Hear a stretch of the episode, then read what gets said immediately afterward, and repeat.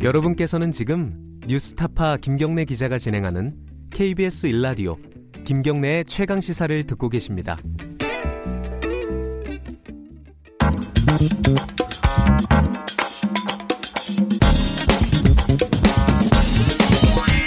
뉴스의 재발견.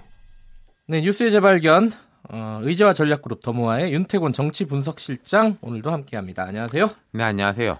오늘도 사실상 포스트 패스트트랙 네네. 얘기네요. 저, 이제 어, 더불어민주당이 원내대표 경선에 들어갑니다. 그렇습니다. 원내대표 경선이라는 게 원래도 매우 중요한 정치 일정이에요. 네. 각 당에서 볼 때는. 그리고 또 이번은 내년 총선을 앞둔 원내대표거든요. 네. 또 1년이죠, 보통. 그렇죠. 예. 그러니까 중요하고 게다가 지금 현재 전국하고 맞물려 가지고 더 의미가 깊게 됐죠. 음, 전국하고 맞물렸다면 어떤 얘기가 지금 뭐 한국당은 이래가지고 우리가 어떻게 이야기할 수 있겠냐라고 뭐 천막을 친다 만다 이러고 있고 바깥에 예, 예. 그리고 여권에서는 아이고 이게 어떡하냐 근데 당장은 어떻게 할 수가 없네 뭐 음. 사실은 이런 상황이거든요. 예. 예. 그러니까 지금 한참 이제 몸싸움 하고 막 난리 법석을 어 법석이 일어났는데 네. 그 이후에 냉각기가 그렇죠. 시작이 됐다 이렇게 보면 되겠네요. 이게 말씀하신 대로 열전 이후의 냉각기인데 음흠. 이게 음, 경기 경제 경기나 인생뿐만 아니라 정치적 흐름도 사이클이 있습니다. 싸우고 냉각기를 갖고 예. 그다음에 또 대화를 하고 이게 보면요. 근데 경제도 불황이나 불경기 자체를 막을 수는 없잖아요. 계속 그렇죠. 호황이 갈 수는 없지 않습니까? 네. 정말 중요한 실력이라는 거는 불황이나 불경기 자체를 얼마나 짧게 가지고 가느냐. 음흠.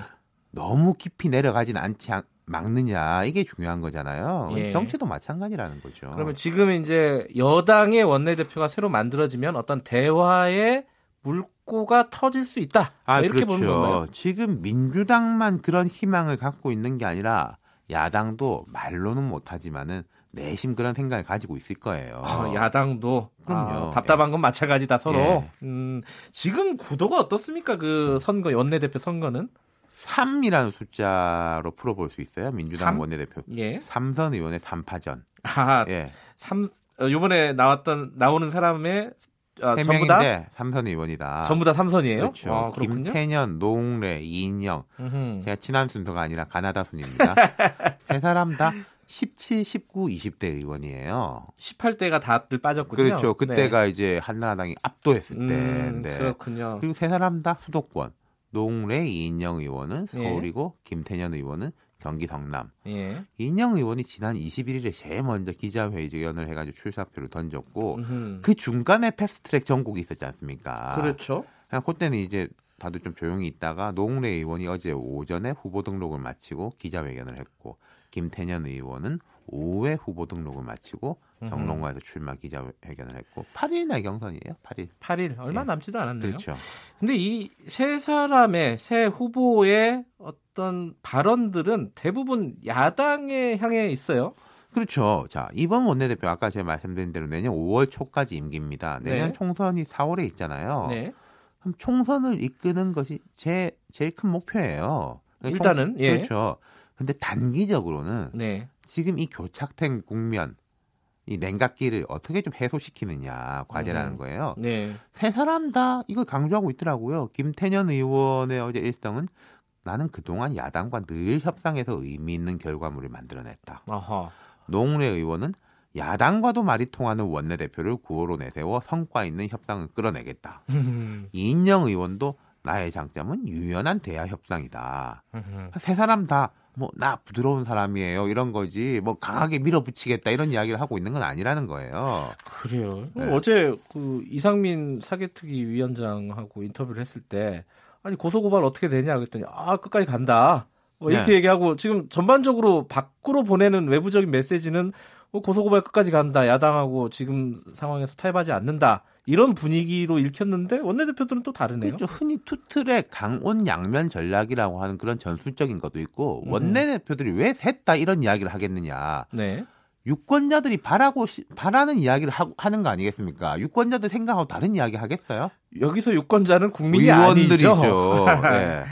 그러니까 음. 재밌는 게 그 부분입니다. 이 원내대표 경선이라는 게 예. 선거권자들, 유권자들, 국회의원이에요. 음흠. 만약에 당원이나 지지자들을 상대로 선거를 치른다면 분위기 좀 달라질 수 있을 겁니다. 그렇죠. 뭐 140명이 한국당 해산하라 뭐 이런 이야기도 네. 하고 있는데 거기에도 좀 발을 맞춰야 될 것이고 뭐 야당이 단호하게 대처하겠다. 이해찬 대표처럼 나 정치 계속 할 것도 아닌데 이번에 음.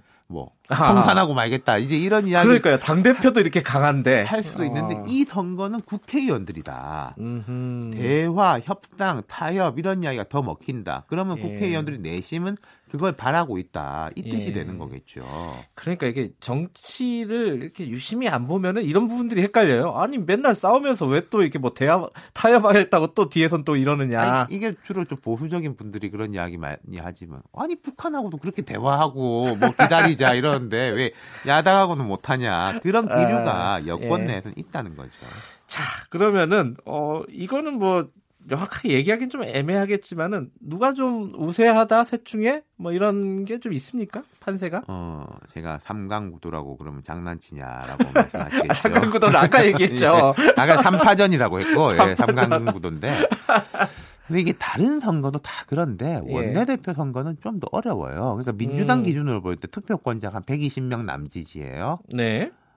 그러면 이거는 이쪽 지지한 것 같은 사람 한 네다섯 명이 저쪽으로 넘어가도 10표가 왔다 갔다 하는 거지 않습니까? 결과가 예. 확확 바뀌기 마련이고 예. 아침 다르고 저녁 다르고 오늘 다르고 내일 다르고 막 그렇거든요. 음. 근데 뭐 나온 사람들은 뭐 야- 야당이랑 이렇게 대화하겠다 이렇게 얘기를 네. 주로 하는데 찍는 의원들은 지금 상황에서는 뭘 보고 이렇게 자, 찍을까요? 뭐 총선 승리를 이끌 수 있는 리더십, 음흠. 정무 감각. 이 정무 감각이란 건 특히 야당하고 관계뿐만 아니라 청와대하고 관계인데 네. 청와대하고 관계가 좋으면서도 할 말은 하는 의원들을 대변해 가지고 아니 이건 청와대가 이러면 안 되는 거 아니냐 우리 당의 입장이 이렇다는 걸 관철해 낼 수 있는 이 양면적인 거 음. 그리고 좀 뭐 개파성 나하고 원래 좀 친했나 이런 음. 것들이 이제 좌우하겠지만은 현재의 특수성은 패스트 트랙 이후에 전국을 누가 잘 풀어 나갈 수 있느냐 예. 옛날에도 이런 거 있었어요. 저 사람을 상대할 사람은 나다. 지금 예컨대 아하. 한국당에서 아, 지금 강하게 나오지 않습니까? 이런 네. 이야기 나올 거예요. 내가 이제 나경원 원내대표하고 이런 저런 인연이 있어가지고 나라면은 통할 수 있다. 앞으로는 아. 이런 이야기들도 꽤 나올 거고요. 음, 제가 조금 더 적나라한 버전으로 말씀드릴 수도 있을 거예요. 적나라한 버전을 전 좋아합니다. 뭡니까? 누가 원내대표 되는 게 나한테 유리하지? 아 국회의원 입장에서요. 그렇죠. 음, 그게 그- 제일 첫 번째입니다. 그럼 총선이 이제 내년인데 네. 지금 시점에서 나한테 유리한다고 하는 거는 뭐니 뭐니 해도 공천 아니겠습니까? 공천이죠. 네. 근데요, 그럼 이 원내대표 후보 세 사람은요, 전부 다 공수표 날릴 수밖에 없어요. 어떤 무슨, 무슨? 말씀이냐면요, 뭐 제가 원내대표 후보인데 김경래 의원 만났다. 걱정하지 마라. 당신은 내가 당신들 모두에게 그 이야기를 할 거예요. 내가 아. 당신한테 힘이 돼주겠다라고 말하지. 120명한테 다. 그렇죠. 예. 대의를 위해서 당신은 좀 오래 하고 그만둬야 되지 않겠냐라고 누가 그 앞에서 이야기하겠습니까? 음흠. 근데 막상 총선 다가오면은 원내대표라는 입장은 아, 이 사람을 내보내면 우리 전체 구도에 유리할 거냐 불리할 거냐에 대한 또 판단을 할 수밖에 네. 없게 되는 거죠. 음. 그러니까 제가 이제 공수표라는 거고 예. 물론 의원들이 나는 살아야 되겠는데 우리 당 전체도 살아야 된다. 예. 이걸 볼 거예요. 하지만 제1 선택은 나. 음. 그다음 두 번째는 이제 우리 당의 총선 이끌 수 있는 사람 이렇게 보는 원래. 총선에서 이 원내대표가 좀 영향력을 공천에 많이 행사를 하나요? 어떻습니까?